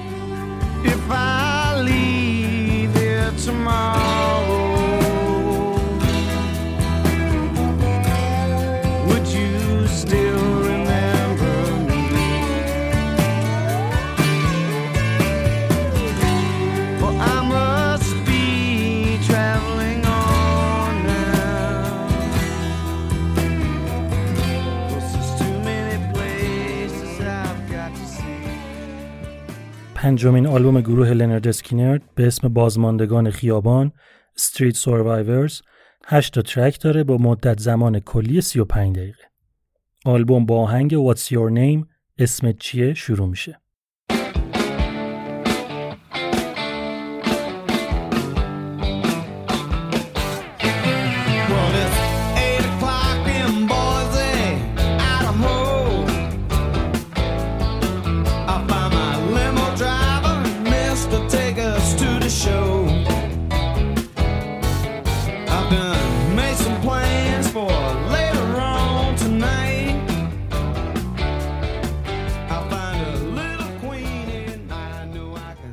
lyrics این آهنگ رانی ونزنت نوشته و آهنگ رو گری راسینگتون ساخته.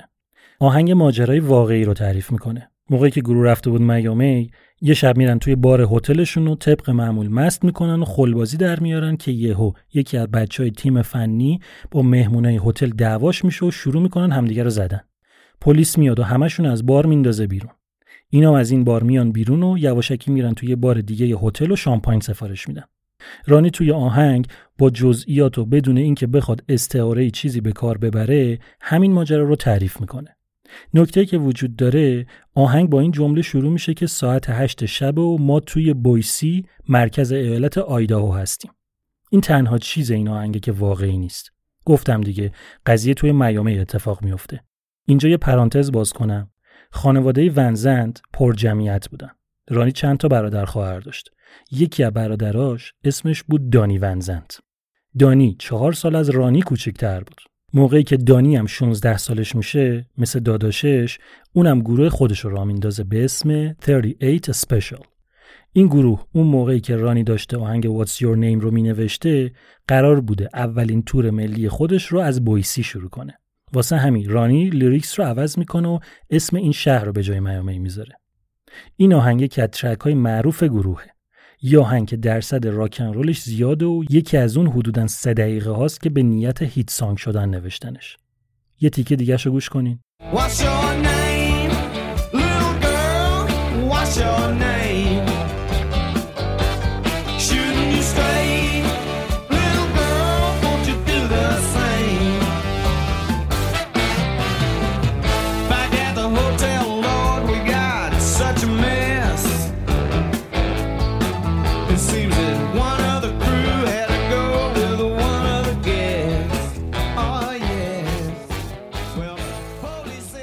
آهنگ دوم That Smell آن بو.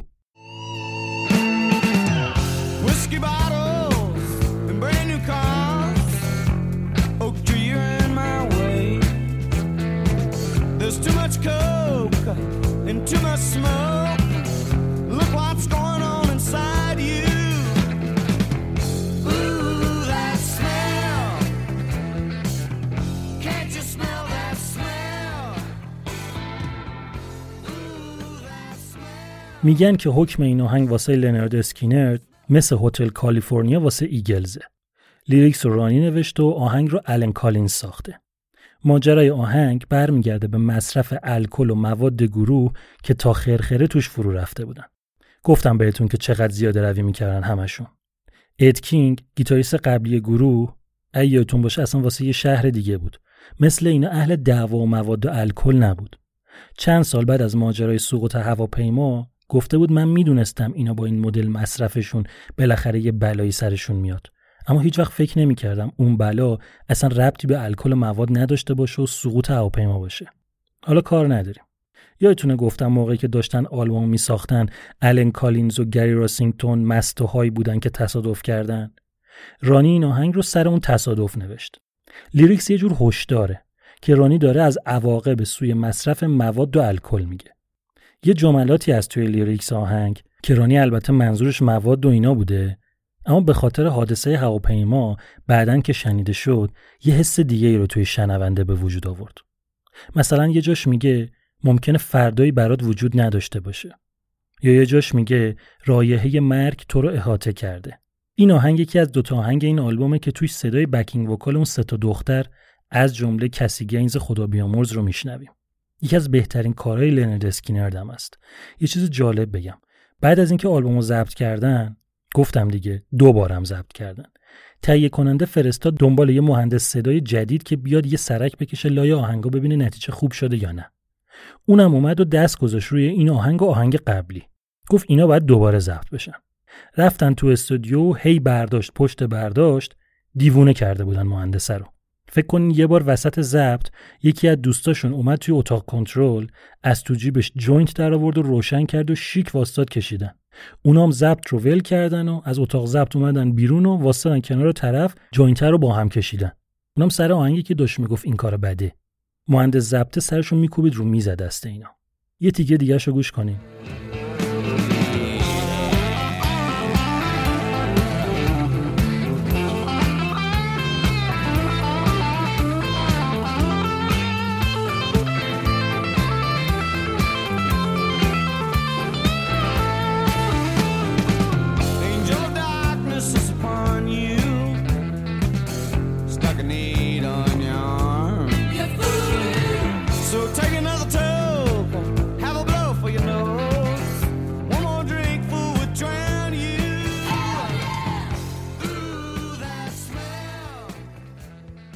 آهنگ سوم One More Time. یه بار دیگه.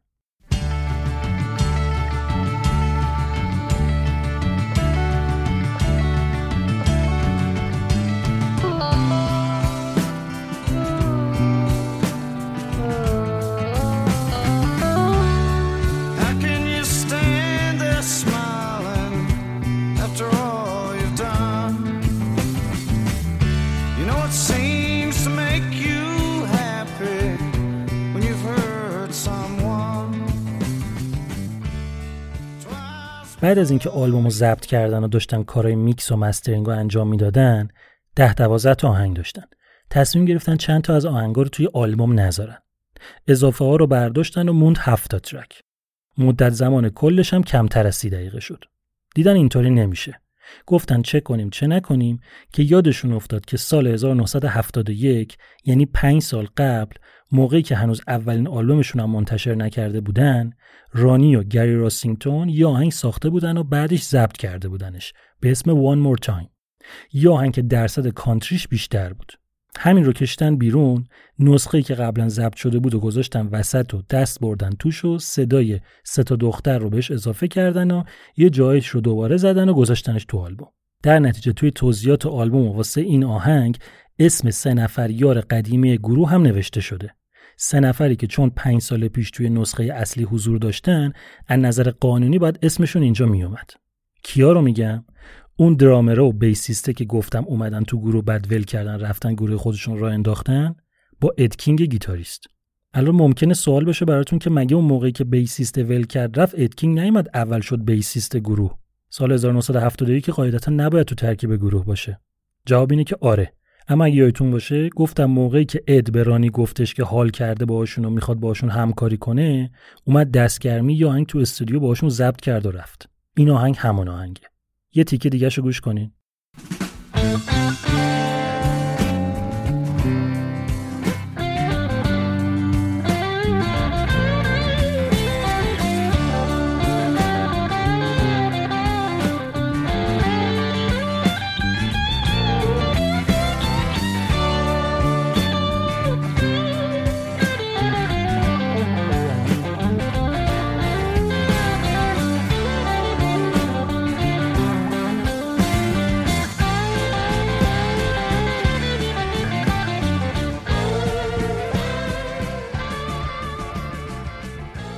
آهنگ چهارم I know a little. من یکم می‌دونم.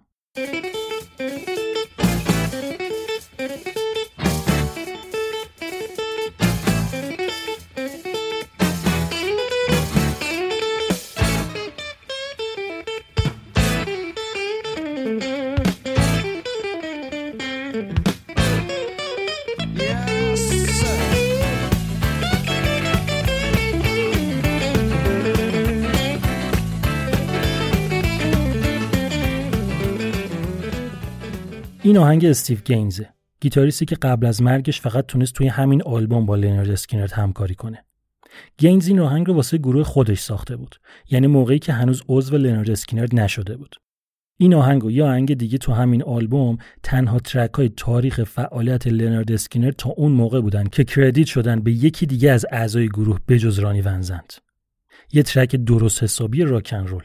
با تمپای بالا با میدون دادن به همه سازا واسه سولو زدن که قشنگ موسیقی بلوز داره توش برامون غیر میده.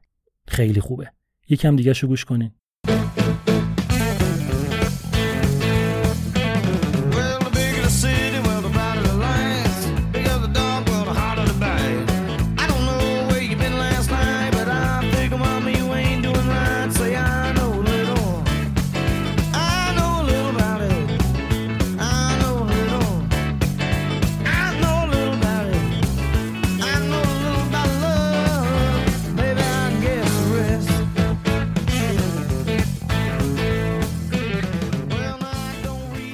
آهنگ پنجم You Got That Right درست فهمیدیش.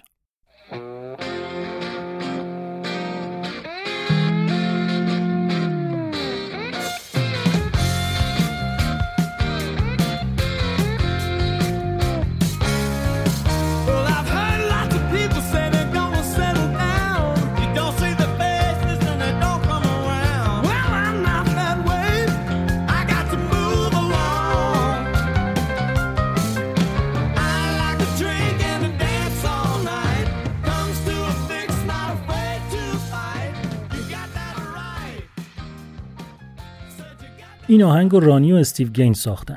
اتفاقی که برای اولین بار تو این آهنگ افتاده اینه که رانی و استیو هر دوتا با هم این آهنگ رو خوندن. حال و هوای rock 'n' roll با گیتار بلوز. این آهنگ مثل بقیه آهنگای آلبوم کلا مثل همه آهنگای لنارد اسکینر خیلی زیاد گیتار محوره. یعنی توی همه آهنگا بارها و بارها سولوهای مختلف گیتار رو میشنوین که یکی از مهمترین دلایل خفن بودن این گروهه. گیتار محور بودن هم که گفتم از مشخصهای اصلی موسیقی راک جنوبیه. لیریکس این آهنگ از اوناست که حالا که می‌دونیم سه روز بعد از انتشارش رانی از دنیا رفته یه تاثیر دیگه ای رو آدم داره. یه جاش میگه به نظر می‌رسه که خیلی وقت اون بیرون تو حال خودمم. سبک سفر می‌کنم و همیشه تنهام. فکر کنم از همون اول مسافر به دنیا اومدم. موقعی که وقت مرگم برسه خودم کار رو تموم می‌کنم. نمی‌ذارم کار به جایی بکشه که تو خونه سالمندان پیدام کنین. یکم دیگه شو گوش کنین.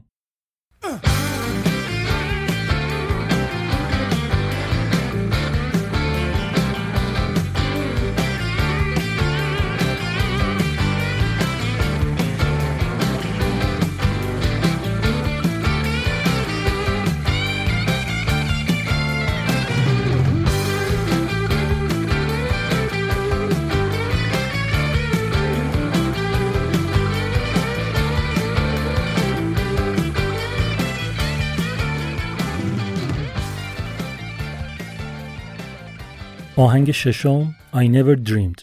خوابش رو هم نمی‌دیدم.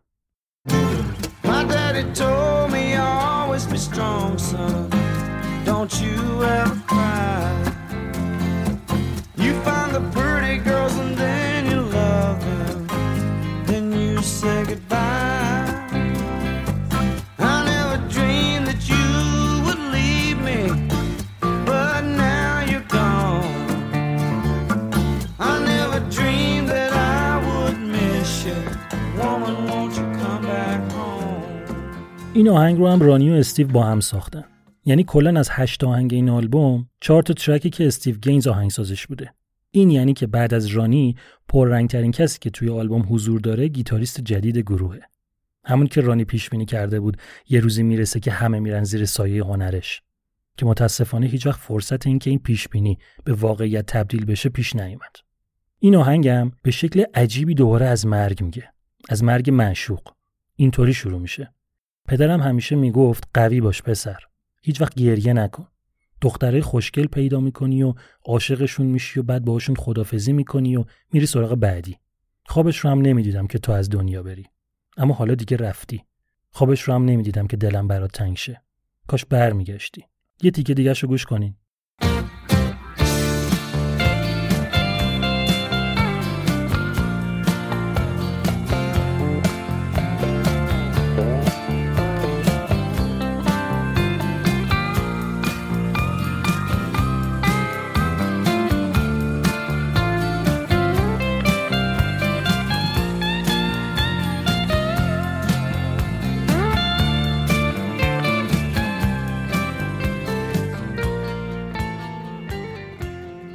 آهنگ هفتم هانکی تانک نایت تایم من. مرد شبهای هانکی تانک.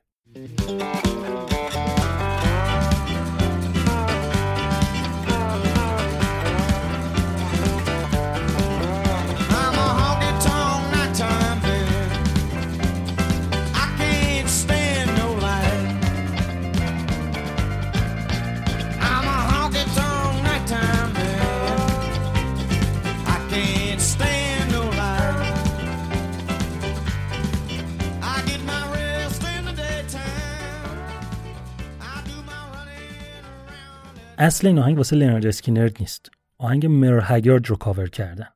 قبلا هم این کارو کرده بودن. توی آلبومای دوم و چهارم. تو هر کدوم یه ترک از جی جی کیل معروف رو کاور کرده بودن.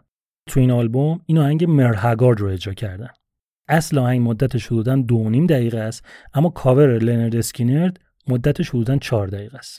اسم آهنگ هست مرد شبهای honky tonk. honky tonk یه مدل باره توی جنوب و جنوب غربی آمریکا خیلی مرسوم و زیاده که توش موسیقی زنده کانتری اجرا می‌کنن. خیلی از آرتیست های معروف و قدیمی کانتری از جمله مرل هگارد کار خودشون رو از تو همین بارا شروع کردن. یه تیکه از آهنگ اصلی با اجرای مرل هگارد رو گوش کنین.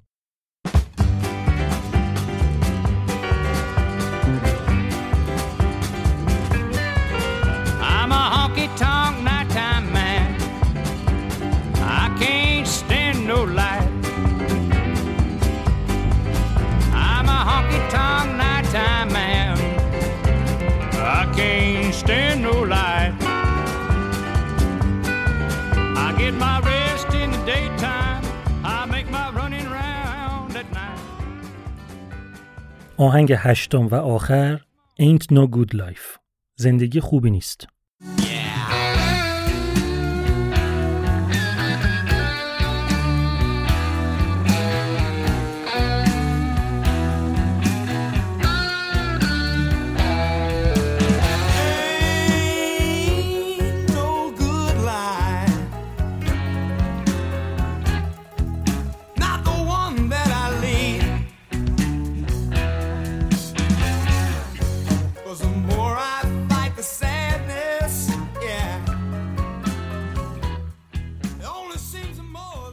این دیگه خاصترین آهنگ این آلبومه.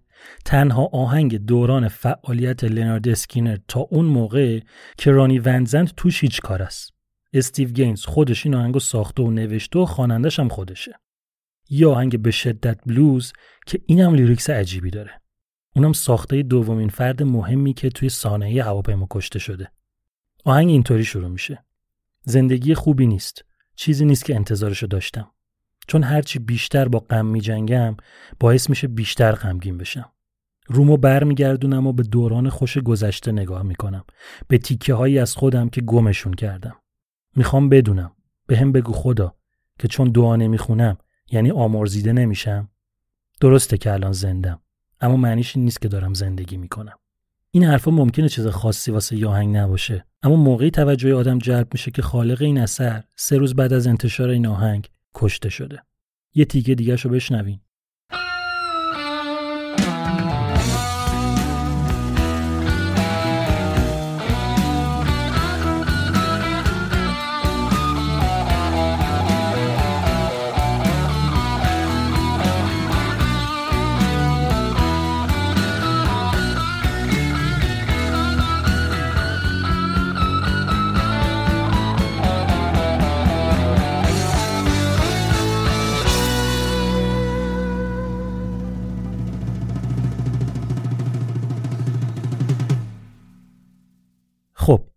آلبوم Street Survivors از گروه لنارد اسکینر رو مرور کردیم.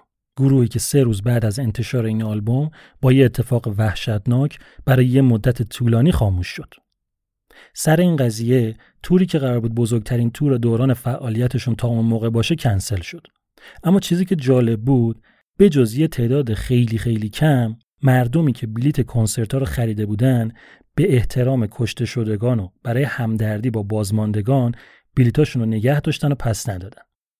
یکی دو سال بعد پنج نفر عضو باقی مونده گروه که دیگه نمی‌خواستن راه لنارد اسکینر رو ادامه بدن یه گروه جدید راه انداختن به اسم دوتا گیتاریستشون یعنی The Rossington Collins Band. یه خواننده خانوم هم آوردن. قبل از اینکه بخوان کاری بکنن آرتیموس پایل یعنی درامر گروه با موتور تصادف کرد و پاش شکست و از ترکیب گروه جدید حذف شد. این گروه دو تا آلبوم منتشر کرد و منحل شد. آرتیموس پایل که پاش شکسته بود بعدا گروه خودش رو راه انداخت و اینم اسم خودش رو گذاشت روش. Artimus Pyle Band. که اینم فقط یه آلبوم منتشر کرد و منحل شد. الن کالینز بعد از منحل شدن The Rossington Collins Band گروه خودش رو درست کرد. که می‌تونین حدس بزنین اسمشو چی گذاشت. گذاشت Allen Collins Band. و اونم یه آلبوم منتشر کرد و داشت کارای آلبوم دومش رو می‌کرد که سال 1986 وقتی با دوست دخترش سوار ماشین بود تصادف بدجور کرد دوست دخترش کشته شد و خودش برای همیشه از کمر به پایین فلج شد سال 1987 یعنی ده سال بعد از سانحه هواپیما یه اتفاق مهم افتاد و اون اینکه لنرد اسکینردا جمع شدن دور هم چهار عضو گروه یعنی گری راسینگتون گیتاریست، بیلی پاول کیبوردیست، لئون ویلکسون بیسیست و آرتیموس پایل درامر. به جای الین کالینز گیتاریست هم که فلج شده بود، گیتاریست قبلی گروه یعنی اد کینگ رو دوباره دعوت کردن که یه تور به یاد لنارد اسکینرد برگزار کنن. برای خواننده چیکار کردن؟ رفتن سراغ شبیه ترین آدم از هر جهت به رانی یعنی برادرش جانی ونزنت تو پرانتز بگم گفتم بهتون که رانی یه برادر چهار سال از خودش کوچیکتر داشت به اسم دانی که گروه 38 اسپشل رو انداخته بود یه برادر دوازده سال از خودش کوچیکتر هم داشت به اسم جانی. جانی هم واسه خودش یه گروه داشت به اسم جانی ونزنت بند دو تا داداش یعنی جانی و دانی با همدیگه هم یه گروه داشتن به اسم ونزنت بچه های لئونارد اسکینرد اومدن سراغ داداش کوچیکه یعنی جانی. و اینطوری سال 1987 تور لنارد اسکینر رو برگزار کردن. بماند که این کنسرت رو دو تا بیوه رانی و استیو رو اونقدر شاکی کردن که رفتن ازشون شکایت کردن و نتیجه این شد که گروه مجبور شد 30 درصد از درآمد تور رو بده به اینا. سال 1990 الن کالینز که فلج شده بود به خاطر ذات‌الریه توی 37 سالگی از دنیا رفت و شد سومین عضو مرحوم گروه. اعضای دیگه گروه که اون تور بهشون چسبیده بود تصمیم گرفتن که دوباره لنارد اسکینر رو احیا کنن و آلبوم جدید بدن. سال 1991 ششمین آلبوم گروه به فاصله 14 سال از آلبوم قبلی با چند عضو جدید از جمله جانی ونزنت به جای رانی منتشر شد. از اون موقع تا الان گروه 8 تا آلبوم دیگه منتشر کرده که آخریش که میشه چهاردهمین آلبومشون سال 2012 منتشر شده. توی این مدت کلی آدم از گروه رفتن و کلی آدم جاشون اومدن. اما به طور عجیبی سایه مرگ همیشه روی سر این گروه بود. سال 2001 لئون ویلکسون بیسیست موقعی که 49 سالش بود به خاطر مشکل ریو و کبد فوت کرد و شد چهارمین آدم از ترکیب قدیمی گروه که از دنیا میره. سال 2009 بیلی پاول کیبوردیست توی 56 سالگی سکته قلبی کرد و فوت شد و شد پنجمین مرحوم از ترکیب قدیمی گروه.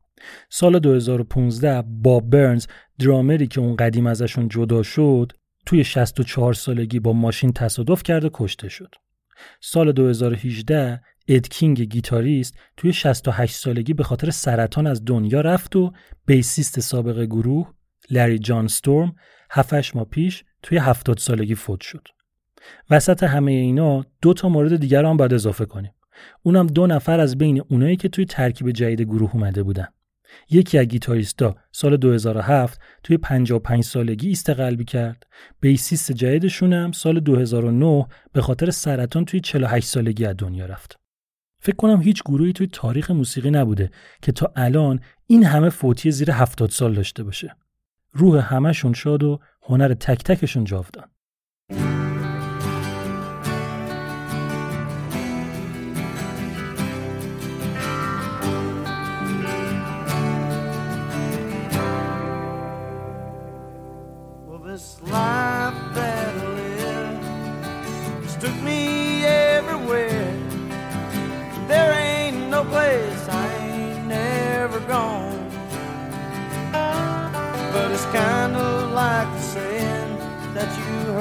So many times. Well, there just ain't no place like home. چیزی که شنیدین 13 همین قسمت پادکست آلبوم بود. آلبوم رو من بردیا برجسته نجات می‌سازم طراحی لوگو و کاور با نیما جمالیه ضبط این قسمت رو هم فائقه تبریزی انجام داده حتما خیلیاتون می‌دونین که فائقه و من با همدیگه روی یه پادکست دیگه هم کار می‌کنیم که اونجا فائقه اصل کاریه به اسم هیرولیک هیرولیک در مورد ابرقهرماناست. فائقه توی هر قسمت ماجرای تولد و زندگی یکی از super hero ها رو خیلی جذاب تعریف می‌کنه. تا الان هم سوپرمن و Captain America و Wonder Woman و Watchmen و Ghost Rider رو گفته. یه قسمت ویژه‌م واسه مجموعه فیلم های Avengers داره.